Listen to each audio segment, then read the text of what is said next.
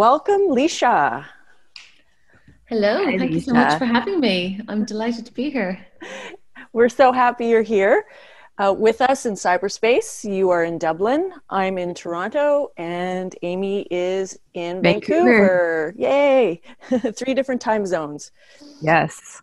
There's it's hard to coordinate, but we did it. We did it. it's it. Just on uh, 4:30 here, and I can tell you it's already starting to get dark. I know it's that time wow. of year, isn't it? Mm-hmm. The leaves are are here now. Vancouver has kind of a nicer climate in many ways, milder. Um, what's yeah. going on over there? Um, it's rained about four times today, so that's fairly typical for this time of year. Um, sounds like Vancouver. Yeah, it's fairly mild. I mean, but then the sun does come out too. It's a really, um, it's a very changeable climate here. You know, we mm. say like four seasons in one day, and that's true for every season of the year. I think. Wow. I'd love to get over to Dublin, hoping to get there someday in the near future. Me too. Yeah. Let's go there. We'll all meet in person.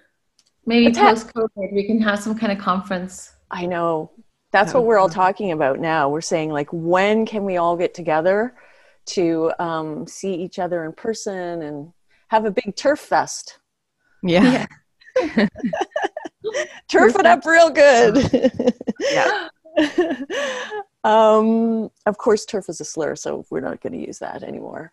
Um, Laoise, we're, we're, allowed to use it for ourselves. Yes, we are. We've cl- reclaimed yeah. it. reclaimed exactly. I, I think that I think that's fair enough. I think every, all the other groups get to reclaim their slurs, so we should be allowed exactly. to as well.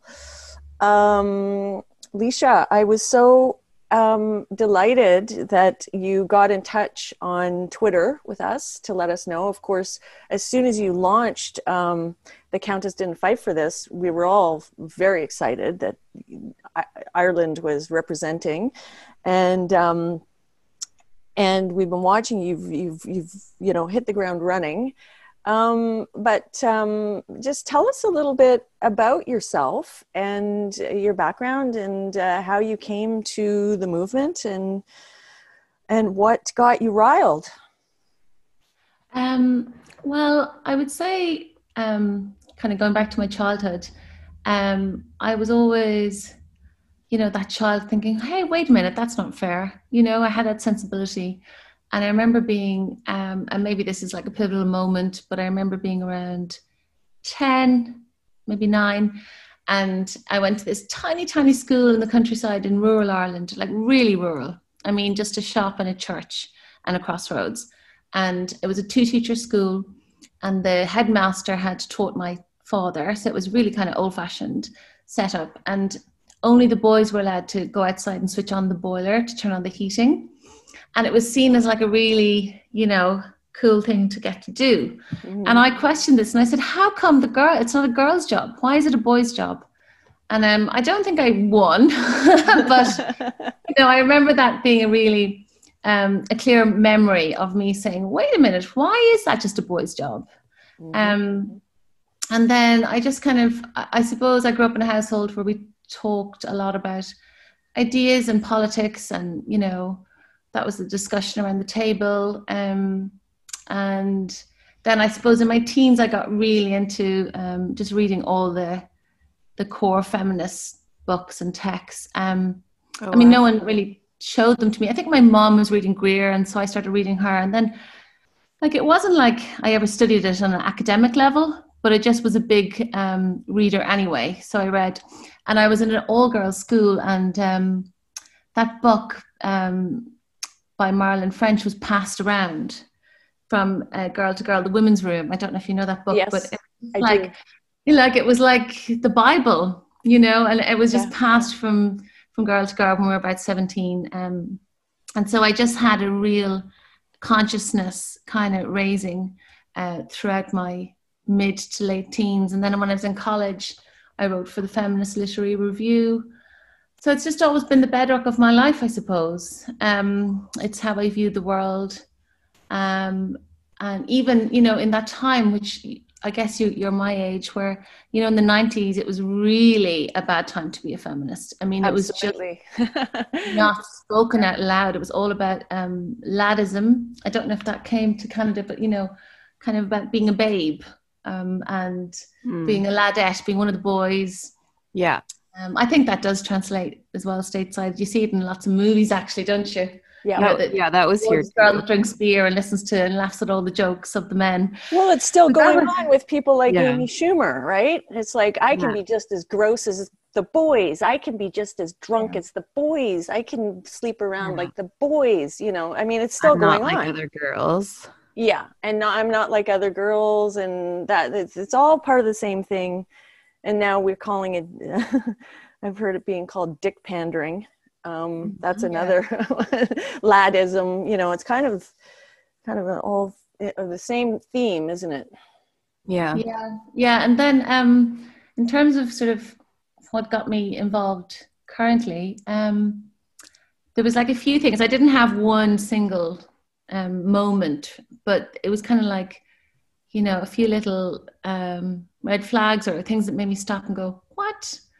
Is that really the case? Is that really true? And one thing was, um, I don't know if it made the press over there, but there was a protest. I was living in London at the time, and there was a protest uh, during um, Pride, London Pride 2018. And these uh, lesbians lay down on the ground before the beginning of the Pride March, and they were protesting um, the cotton ceiling, which they called out as rape culture. Yeah. Mm-hmm. They had these old fashioned, like cardboard signs, hand painted. Um, and they lay down as well, which I saw as such a um, powerful symbol of just kind of peaceful protest.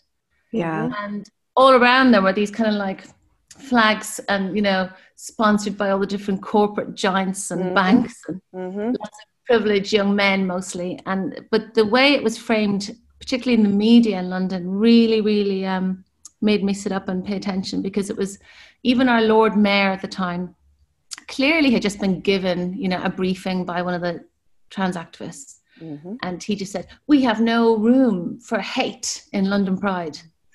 Wow. They're all reading from the same hymn book. Wrong here. Laoise, we have the same in Toronto, same hymn book. They're reading from, from yeah. that, singing from it. Um, same there in, in, Vancouver, right, Amy? Like for sure. And uh, Planned Parenthood in Toronto um, held an event called uh, "Overcoming the Cotton Ceiling."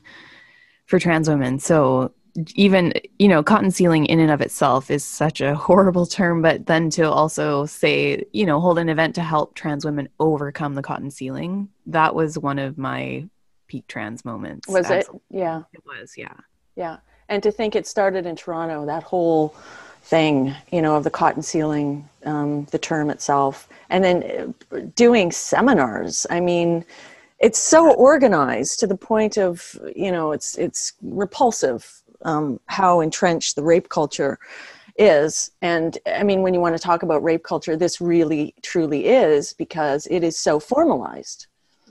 It, yeah. Yeah. And that you can't you know i think that anyone should be able to understand what the term means and then you would think that a reasonable person would be horrified by it. Um, and I think you can see the fear that people have when trans activists have managed to convince them that it's hateful to speak out against cotton ceiling. Mm-hmm. Mm-hmm. Or, or I think as well, like it's just so insidious that a whole generation of young women, and in particular young lesbians, are like their conditioning to be kind is being harnessed against them, weaponized against them. Yep. Yeah. It's just so insidious. I find that so um so chilling really. It is. It really is.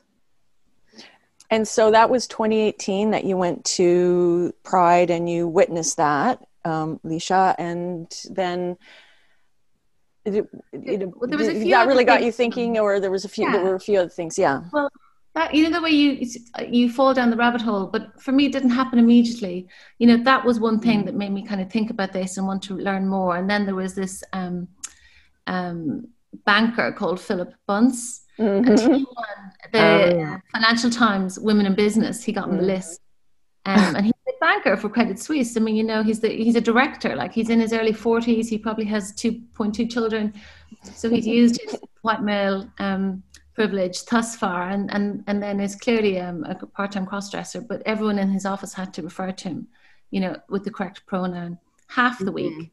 Yeah. Um, and I just thought, what? I mean, it really infuriated me actually. And then, of course, Maya's case, and um, that did make the mainstream mm. press. Yeah. Um, only a tiny. I mean, I could. I remember looking through the papers to find coverage of it. You know, it got a tiny little tiny column, but it did make me think, wow, something is going on here. And around that mm. time, I think I just really fell down the rabbit hole. Like I couldn't stop reading.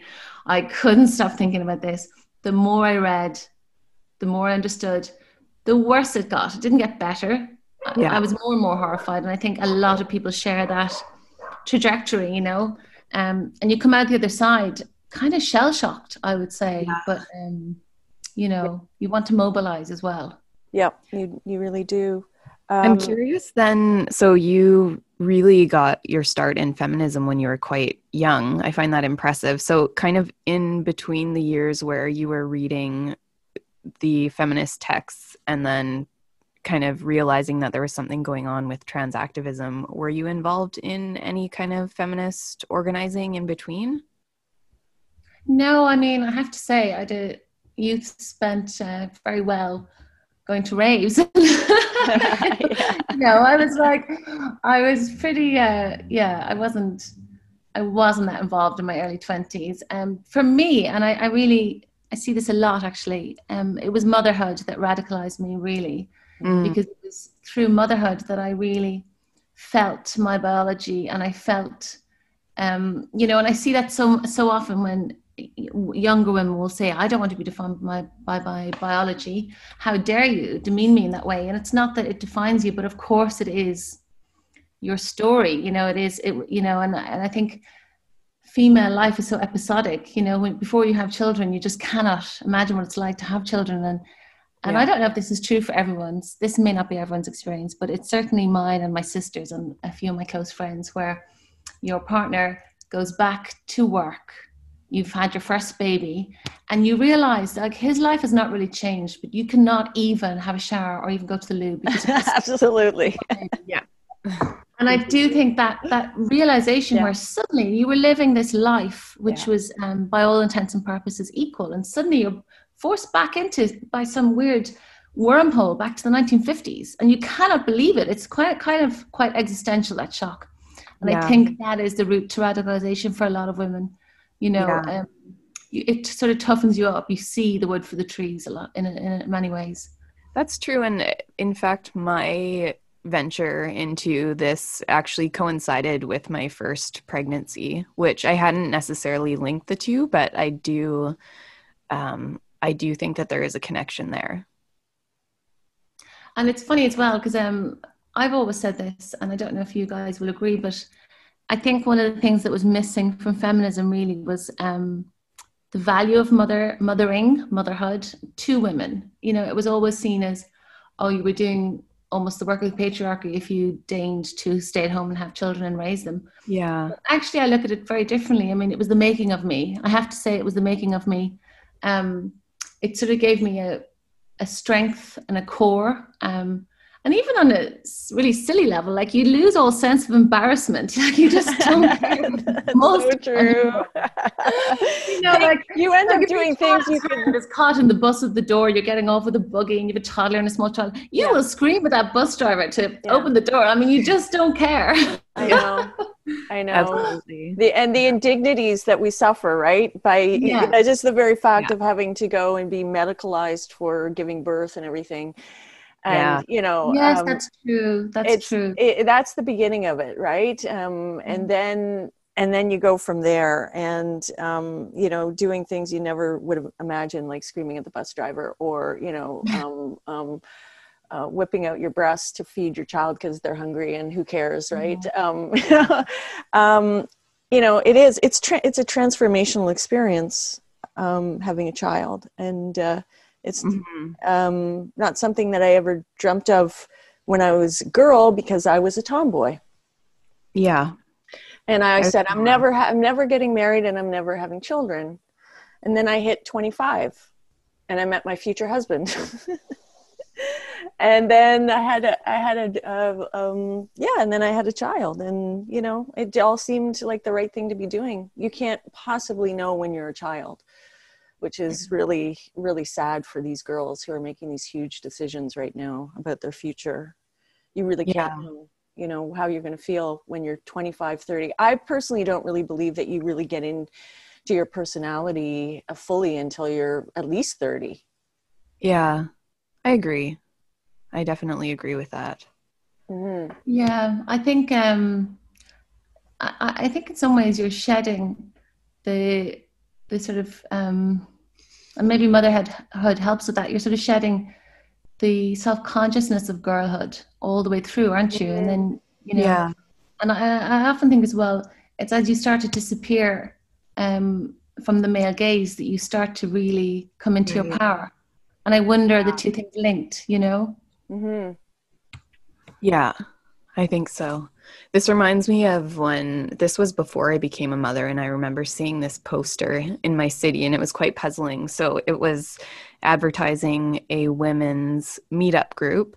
Um, i was new to my city at the time so i was uh, my interest was piqued and i had a look at it and i'm reading through and i see in big block letters that it said open to anyone who identifies as a woman, and then kind of in smaller disclaimer size letters at the bottom, it said that there were no children allowed to attend their meetings. Um, so this was this was long before I peaked trans, but it was definitely I think it planted a seed in my mind because it just really boggles to you know to have a women's meetup group and children aren't allowed mm-hmm. yeah i think that's um that's one of the things i i really um struggle with about um this whole gender ideology and um is that there's a kind of real um dichotomy of on one hand womanhood is the lipstick the high heels the dress but yeah. on the other hand on the other hand you know, our entire existence, biology, lived experience is erased. So it's like a double edged sword, you know? It's yeah. insulting on every level. Um, yeah. yeah but I do think, I, I do think um, it's a pity that, that, that motherhood wasn't centered more in feminism because I think that's one of the reasons among many that we are where we are. It is a very gratifying experience you know i mean there's so much of it that's so uh, heartbreaking and difficult and frustrating. And I had a very long postpartum depression that wasn't diagnosed because I was so bloody minded that I kept going to work and, and carrying on and smiling and doing everything that I, and I wasn't lying on the floor and I wasn't staying in bed and things like that. So it went undiagnosed. There's a lot of pain in motherhood. Um, but but ultimately, I mean, I see the day I gave birth to my son as like the most significant day in my entire life. Yeah. It was just like it's it's crystallized in my brain and my heart. It's really interesting. It does. It divides your life into before and after. Hmm. And yeah. it's not like being a slave to your children or your husband or your partner or your wife because you're, you know, um, it, it's not I, I, I, yeah to to focus on that is is kind of doing it a disservice. It, it really is a very gratifying thing you know and it is and it helps you. It's it's character building. It's all it's all kind of it's fun. It's you know mm-hmm. it's interesting. It's engaging. Um, it's a lot of different things. I think that's a really good point Laoise yeah i just think that mothers should be supported more in by society rather than being erased and that's what we're seeing now. We have um there's a a charity that specifically was set up to help bereaved parents, um, especially mothers who have had stillbirths or um, neonatal deaths. And um, so they have erased the word mother from their um, all of the so much of that now like all over. It's like the memo went out and they all started doing it and it all started happening at the same time. I mean we're highlighting it on the the CAWSBAR twitter um, mm. and and showing all of the uh, the instances of it happening. And it's it's quite and it's it's it only goes one way. There's, they don't do this for the men. I can't imagine how devastating it would feel to be going through a stillbirth and to not be recognized as a mother or not you know be discouraged from referring to yourself as a mother that would just well, add pain on yeah, top of- i mean there was a huge huge huge outpouring of um I would call it constructive criticism, but it was incredibly heartfelt because these were all mothers, um, and you know it came from the heart. But then there was a backlash to that, saying these are turfs and they're using Ugh. They're using and um, they're exploiting Jeez. grief and bereavement to for transphobia, and you just think, like, it, there's no depths you can sink to. I mean. Yeah this is not about you. This is about the real grief of real mothers. Yeah. Um, it's a very so narcissistic um, movement, the whole gender ideology movement. It's just, it's just the foundation of it is narcissism. Yeah, and I read this thing um, yesterday and it really resonated with me. And, it, you know, this person was saying, look, we write letters and we write emails and we have meetings and we're incredibly polite and we try and use facts and reasoning. And they organize massive, massive pylons and they call, name call, and they do no debate and um, they smear and slur and, and they, they're winning, you know. Well, they're not winning, but they're yeah. certainly making ground. And it's because those tactics are the tactics of a narcissist. And it's funny. They certainly are. Collectively. Yeah. yeah. Yeah.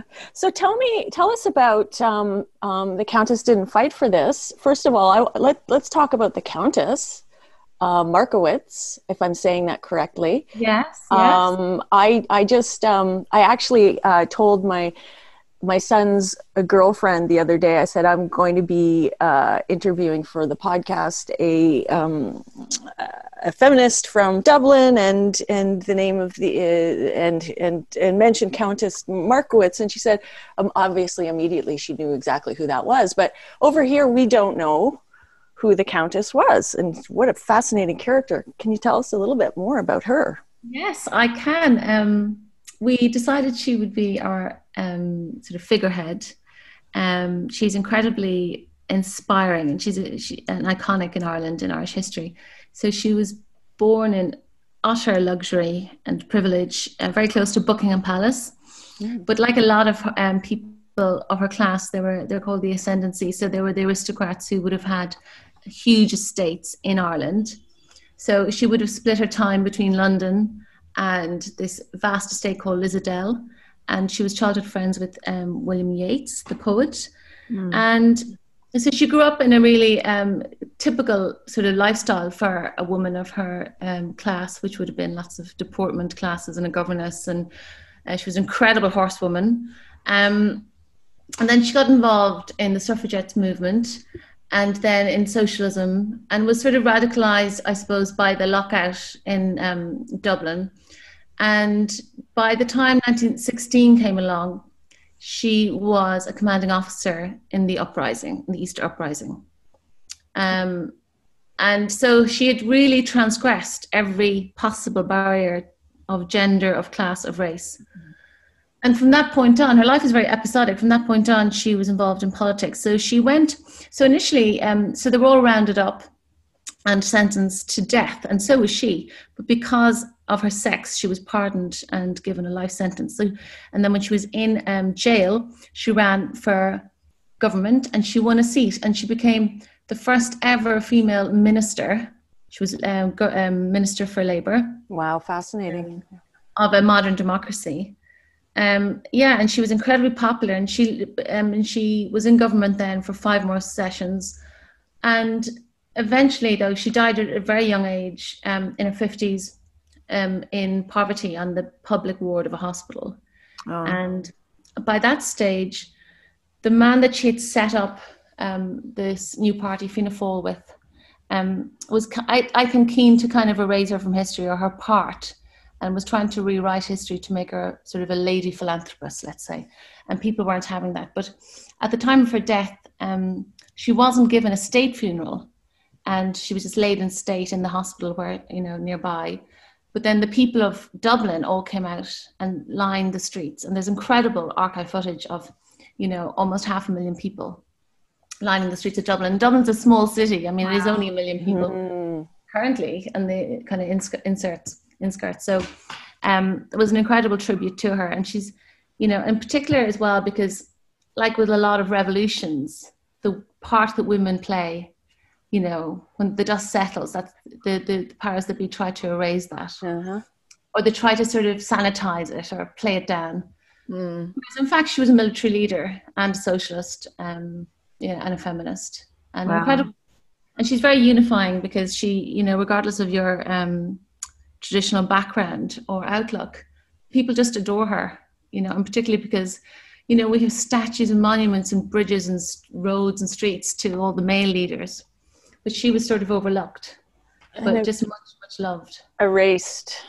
Yes, yeah. which is what we're fighting against now. I've seen the photos of her, and she she looked like a fierce woman, mm. very refined, and yet very um, very strong, and uh, mm. and th- yeah, what what a what an amazing life, and and what an inspiration, and what an absolute badass woman. totally. yeah. the trans activists activists do try and trans her, but uh, um, oh, do they? oh yeah, there's nothing sacred. Oh my goodness. Uh, yeah, I'm not. I'm not surprised. I'm just disgusted. But I guess if you follow gender ideology to its logical conclusion, it's not possible for a woman, you know, to be both a kind of hostess, a society uh, doyen and also a military leader. right, yeah. because, because she, was non-binary. Mm-hmm. she was non-binary, I guess. Yeah, yeah well, the, the, the stereotypes uh, must be reinforced at all times for the narrative of gender ideology to be upheld. You know, I of mean, course. how can you possibly, um, how could you possibly be a rifle woman? I mean, that you, it, that that that's that's male behavior isn't it uh, you know if you're a sharpshooter yeah. like that and whatever never mind in the olympics there are a lot of sharpshooting women that do very very well at it apparently women that's one thing where women do excel in is is in shooting um, can do hmm. much better than than men uh, i think accuracy i might have that my money is uh, my money yeah. is there will be no trans identified males trying to uh, elbow into that sport then no funny that, isn't it? That's yeah. It's funny how it works. They always know who who which which They know where they dominate. Yeah, they do. They do. They do. Um yeah, yeah. and so you um recently in well let's let's um, go back a little bit before the founding of your organization. The GRA came in in Ireland in 2015 um, and so it came in even um, before ours came in. Our um, our gender identity laws were added to the Human Rights uh, Act here in Canada. And I understand that in Ireland, the same tactic was used, that there was backroom deals, there was very little to no consultation with public about bringing in this legislation. Can you, can you fill us in on what's going on, what, what happened there? Yeah, so there was a consultation period and it did go on for quite a long time. However, the recommendations from that um, advisory group was um, that they recommended a medical model. And it was only at the very last minute, with the clock running down, with weeks to go, that um, at the behest of activists, uh, various activists, that um, basically there was a great push um, to switch from the medical model to full self ID, which, as you mm. know, has no medical gatekeeping and no safeguarding. Um, and it was framed as, oh, we must do this because of best international uh, practices, mm. meaning Yogyakarta. But uh, as right. we know, that's not legally binding at all. But everyone fell for it at the time. Sure, they did. Uh, there was various speeches made. Women, there was nobody standing up for women whose rights were being given away. Um, and and also it wasn't reported at the time so to this day 5 years later what we're finding is that people ordinary people in Ireland have no idea they have no idea in their mind we are discussing a tiny number of um, post-operative transsexuals. Mm-hmm. Same and, in Canada.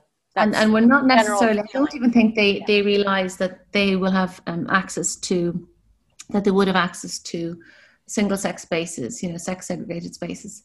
So they see it more when you discuss it with people, they, they really feel it's, oh, well, why wouldn't we let them, you know, um, self ID? Like, why shouldn't they be recognized?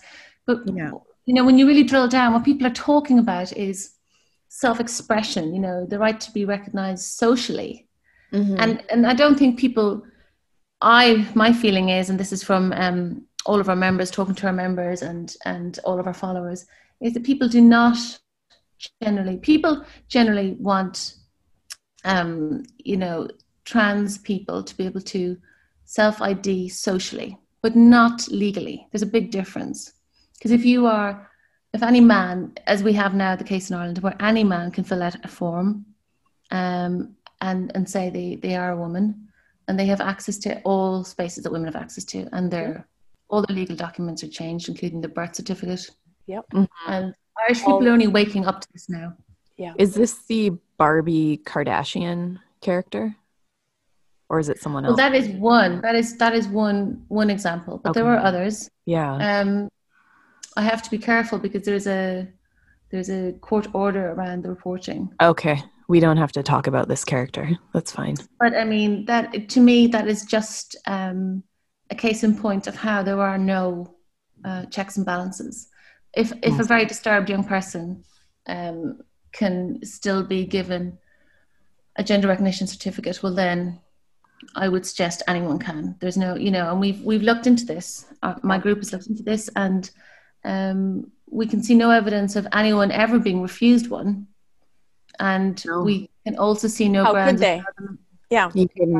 How could they refuse? Um, and uh, that is at least a very small bit of gatekeeping that you still have.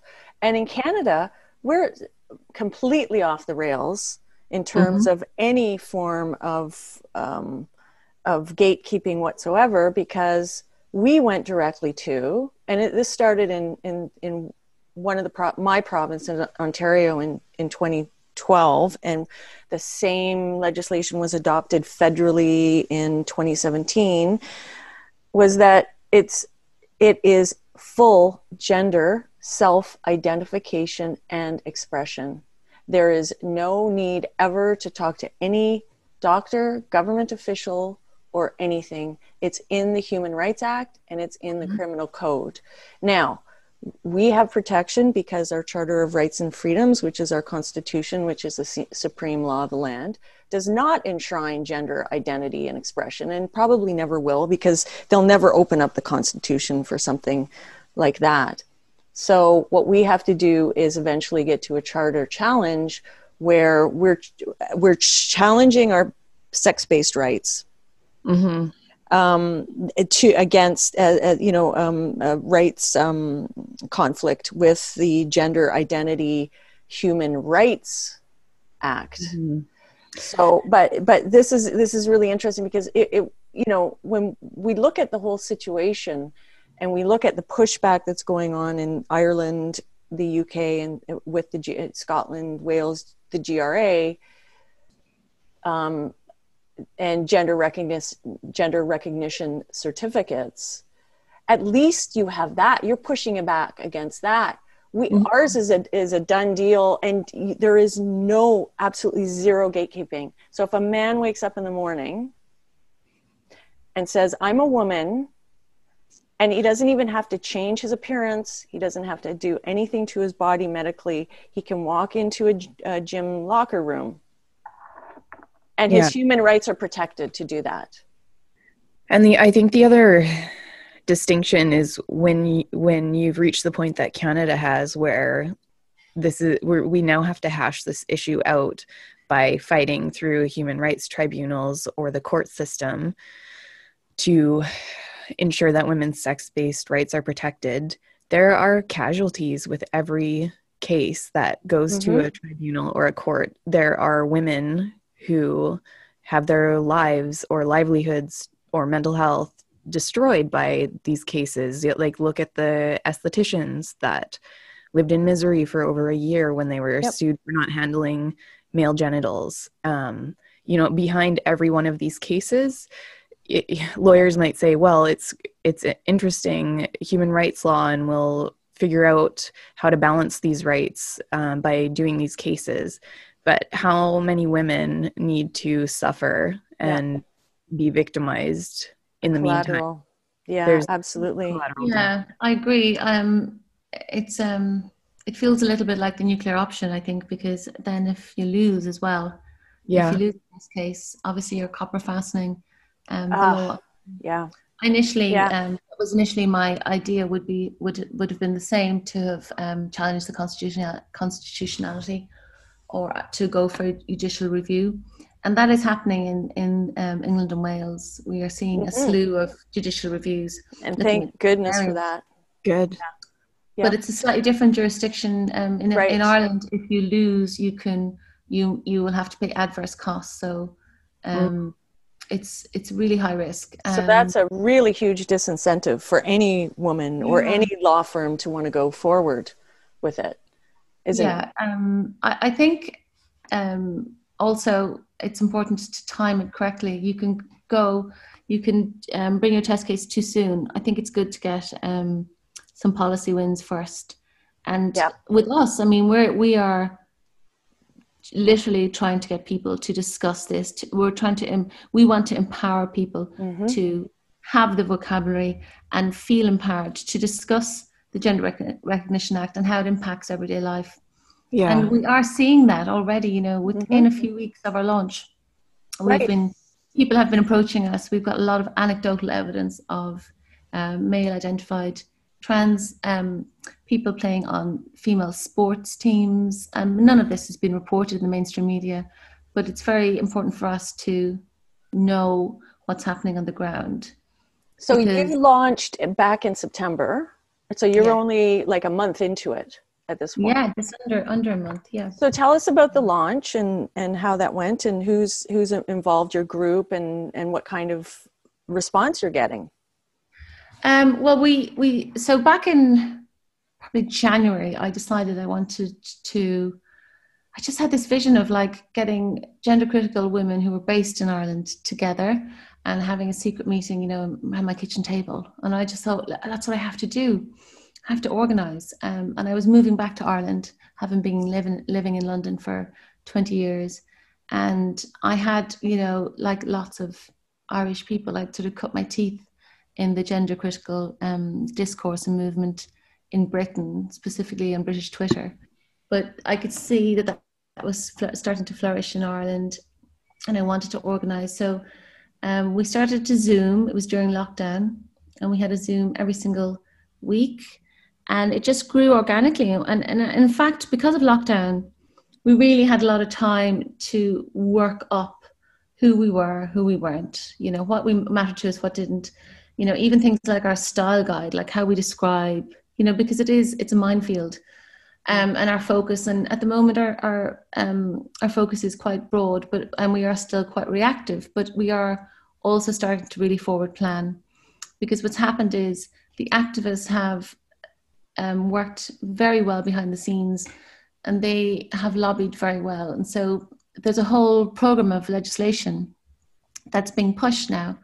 Um, and so we are very concerned about these different bills. There's a, a anti-conversion therapy bill, which sounds really good on the face of it, but actually it will stop therapists looking into um, comorbidity around. Yeah. Um, we're right in the middle of it here as well with Bill yeah. 6, right? And we're preparing briefs and we're organizing and strategizing, but they're ramming it through very quickly, much more quickly than they said they would do. And it's they're using the same playbook as they did to ram through uh, Bill C16, which is the gender identity and mm-hmm. expression. Um, it's it's the same you know it's the same strategy that they're doing just yeah, push it, it sounds like the same thing here where they yeah.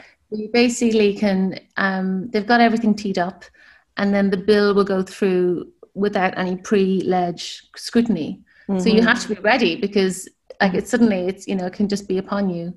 Um, so yeah our, the, our we we then we met formally um, in september and then we launched um, a few weeks ago.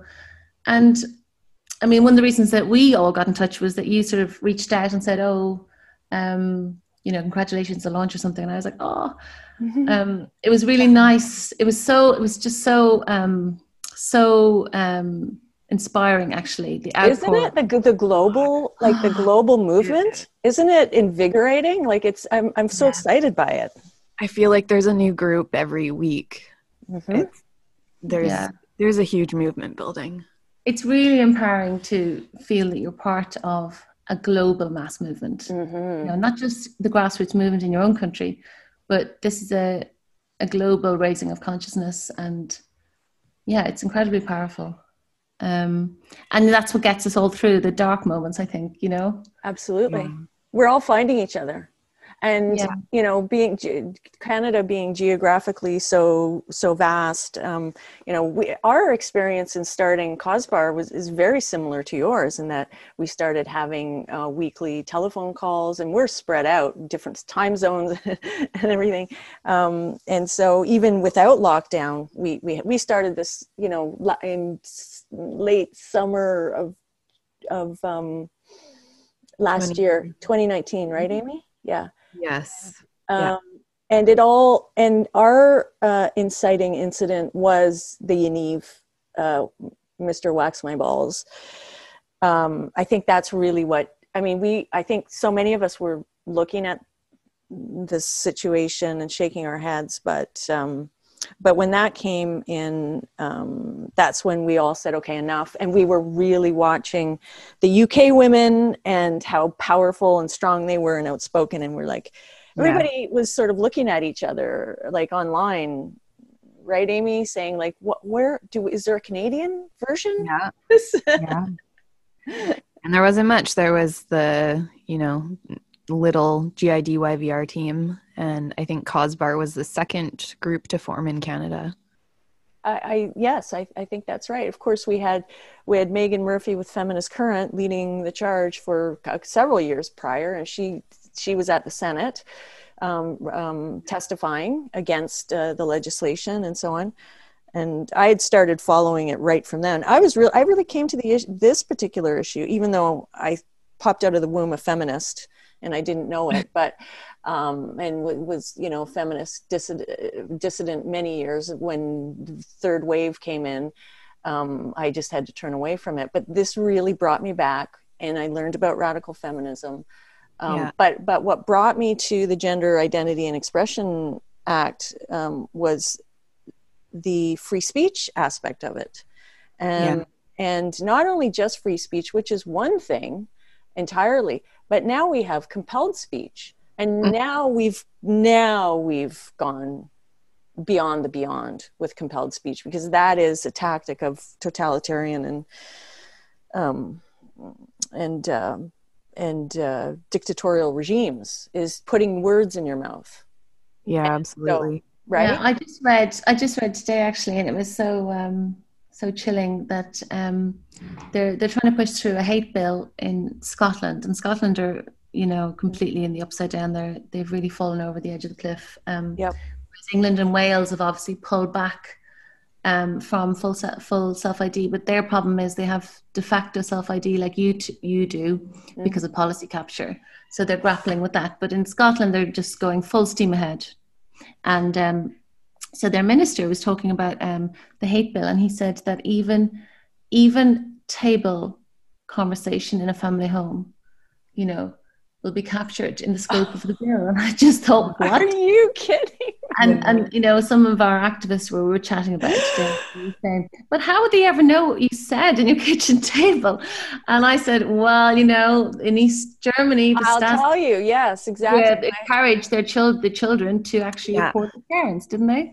My We've seen something similar in Canada with yeah. um, gender identity education for children in I think it's the province of Newfoundland here where there is a brochure and one page it's a quiz with multiple choice and there's a child sitting at home watching TV with their father watching the MMA fight with Fallon Fox and the woman who he assaulted and broke her skull. So anyways, it's kind of saying to this child, you're you're watching this fight with your dad and your dad says that he doesn't think Fallon Fox is a woman. What do you do? Um and it yeah, it has very multiple choice answers, but it's insinuating that the child should report their parent for transphobia to the public school system. It's extremely it's creepy. It's terrifying. So horrible. My yeah. my husband's family, um, some of them are f- from West Germany and some are from East Germany. He visited his East German family, you know, back in maybe I think it was after the wall came down. Yes, it would have been then. He went and visited them, and they were still whispering in the house. Like somebody said something. He was sitting around the uh, the dinner table with them. Somebody said something against the government, and the mother shushed them wow. and and turn to like close the the windows because didn't want anybody to hear that's how that is how uh, indoctrinated they were and and filled with fear that yeah. even even once even once they're free of it um, it's so embedded in the culture yeah it's funny as well it's a very good example because um, we we never saw this coming from the left you know we think of the mm. right as being ultra, um, you know, authoritarian or oppressive or yeah. dictatorial, not the left. And this caught us all unawares. But actually, Eastern Europe, obviously, that was left. I mean, that came yeah. from the left. So yeah, there's probably a good few lessons to be learned there. I mean, I have read, and it does resonate with me. There's a lot of um, in common with this movement, with gender ideology, gender extremism. There's a lot. Uh, uh it, it, shares a lot in common with the Maoist cultural revolution. Mm-hmm. You know, like the purity spiral and the yeah. sort of casting out of the non-believers and yeah i mean it's good that we all have each other because it's I, i've been doing a lot of thinking about this and you know you were asking me the last time we we chatted about you know are irish people um, waking up on mass or is it mm-hmm. you know, gradual and I, and I and I think sometimes it's to do with um, individuals as well like some people um, it's to do with personality types you know and I, I do think that activists, wherever we are in the world, we probably are um, the early adopters, and we probably, you know, see things and we can't not see them, if that makes sense. It absolutely does. kind of lonely. That can be a bit lonely. So you know, it's good that we have this incredible uh, solidarity between us. You know, um, yeah. I have an amazing group of women, and we all work together as a team. Like there's, you know, psychotherapists who are horrified by what's happening to sort of especially um, young gay young gay people. Yeah. Um, and then there's you know hospital consultants, there's teachers, the students, um, parents, non-parents, gay, straight. I mean, it's a real mix of people from all over Ireland and you know incredible talent and passion. But I do think that probably people who get involved in this movement are um, you know it's we, I, I do think we have the sort of personality where maybe we have too much empathy. I, I don't know if that's a bad thing. It's probably a really good thing, but you know, you care deeply about things and you're not able to switch off. That and a bit of stubbornness too. Yeah, stubbornness, yeah, definitely. Doggedness. yeah, doggedness, bloody mindedness, all of yeah. all of the above. And for me, I I see the thread that runs through is the thread of standing up for the truth yeah. yeah. I think we all have that. I think we all have, um, whether we're coming at it from a women's issue or from a compelled speech issue or from yeah. a children uh, safeguarding issue, it's all, we know the truth. Yeah. We must speak the truth. We should not, this crazy making ideology, we will not submit to it. No, it's an assault against reason. And we just, mm-hmm. are not willing to put up with it.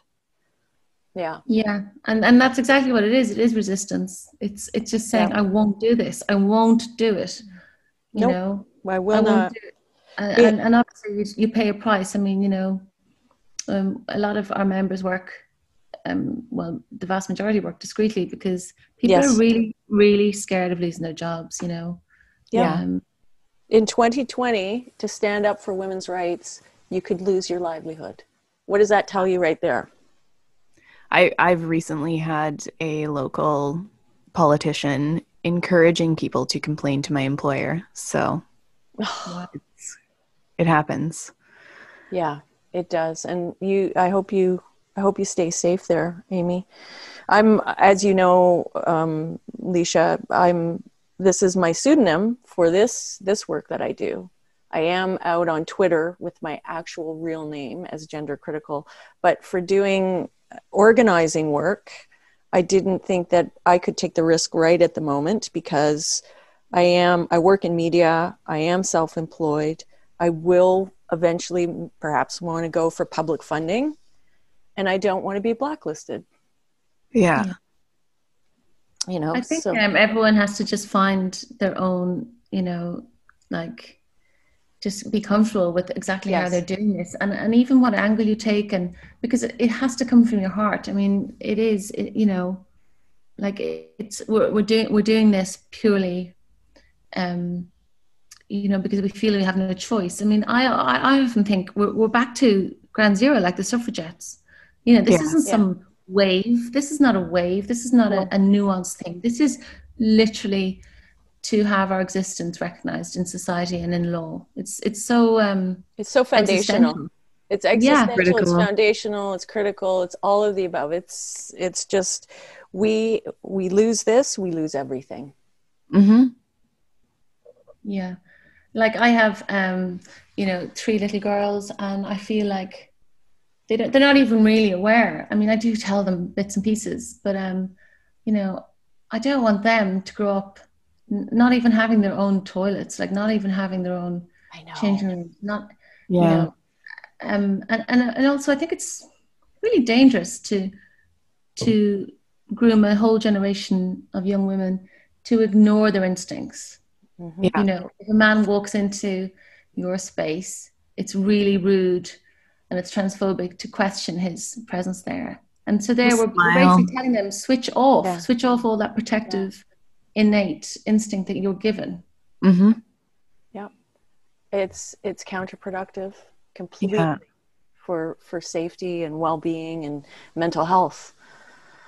Yeah. so we're we've come up to the end of our time here, but we could talk for hours and hours and hours with you, Laoise. It's just such a pleasure. Yes. And we will keep in touch and we will have you back. And we want to come on your podcast when you have it up and running too. Yes. Well, I invited you yes. in the first instance, but you yes. got Yes. Yeah, love to speak to the two of you. Yeah. Um, just before I go, I just wanted to flag up that um, I'm not sure if you knew this, but the we we've had um, very very controversial bill go through rush rush through uh, called the Mothers and Babies uh, homes. And um, with um, the Countess, our organisation, we find it really um, important to always draw a line back to our recent past in Ireland.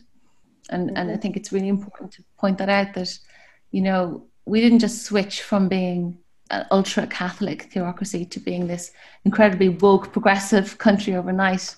In yeah. fact, the same the same misogyny underpinned underpins both yes. systems. Absolutely. Where women are shamed and erased. And, you know, mm-hmm. I mean, back then they were literally handed over and, and just put, incarcerated for life. But um, that wasn't, I always point this out, it wasn't, the Catholic Church weren't, you know, an occupying army. They were handed over by the families and the state paid for their upkeep of those women. So it was, it was a triad of, you know, society, church and state and that's our recent past. I mean, that was probably for 70 years up until the 90s yeah. when the last homes closed. So we've segued from that to this, where you know it seems it's so nice eh, on the on the face of it. It's all like unicorns and yep. rainbows, but you know you scratch the surface. And it's an ideology again, right? And it's and once again, women and children have been thrown under the bus yeah. at the behest of you know a powerful group of yeah. unelected yeah. yeah. Um, ideologues. Yep, radical essentially. Yeah. And elected. Very good point. Um, Laoise, how can uh, uh, our listeners get more information about what you're doing there? Well, we have um, a very, very active Twitter page, and the Countess didn't fight for this, and we have a website that's it's it's uh, it's all there, but it's just been kind of souped up, uh, so it'll look more like your website. um, and we've got Facebook, so there's lots of different channels to Excellent. us. Um, Fantastic. Yeah, we'd love to hear from anyone who wants to learn more about the Irish situation. And we would love to learn more about the Canadian situation. I mean, the one thing to note as well is that you said at least we do have some kind of gatekeeping, but we don't see it in those terms. No, I mean, even that, like, what's going on there is bad enough, you know? Like you, you, yes, you do have to fill out a form, but no one ever gets yeah. refused. And if you are, um, if you've got like convictions for child abuse or rape, or in, if you're in the middle of live legal proceedings. Mm-hmm. None of those things are barriers to getting a gender recognition certificate in Ireland currently, and we yeah. we just um, we're horrified by that. Um, you know, it leaves women wide open. Um, it's just it, the whole system. I wouldn't even say it's it's wide open to be abused. There just is no system really. If anyone can fill out a form, well then, sure, you know, why wouldn't they to get access? Of course, yeah. Predators, they'll do yeah. anything. We're yeah. seeing more and more that people are doing this. Mm-hmm. Yeah, absolutely. Yeah. Okay. Well, Laoise, thank you so much. Um, yeah. All the best. We're going to keep this dialogue going, and um, and it's such a pleasure to be working with you yes. in the global pushback. exactly, side yeah. by side across across the water. Yeah. yeah, we're watching from afar with deep admiration and uh, solidarity from everyone at Cantas. With, yes. With, we really admire your work. Thank you so much. And to you too. Okay, take care, Alicia. Good night. And thank you. And good day, Amy. You're yes, still morning you. for you there. Yeah. I'm, I'm the monkey in the middle here. So anyway, thanks so much. Bye. Bye. Bye. Bye.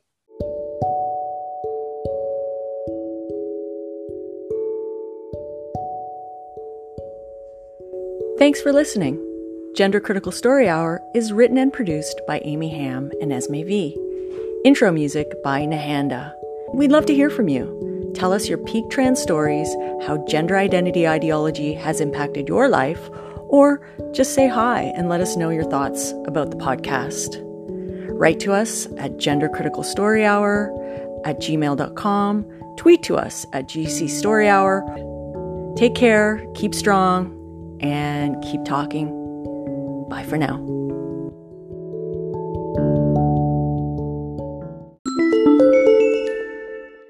Gender Critical Story Hour is sponsored by the mythical biological female.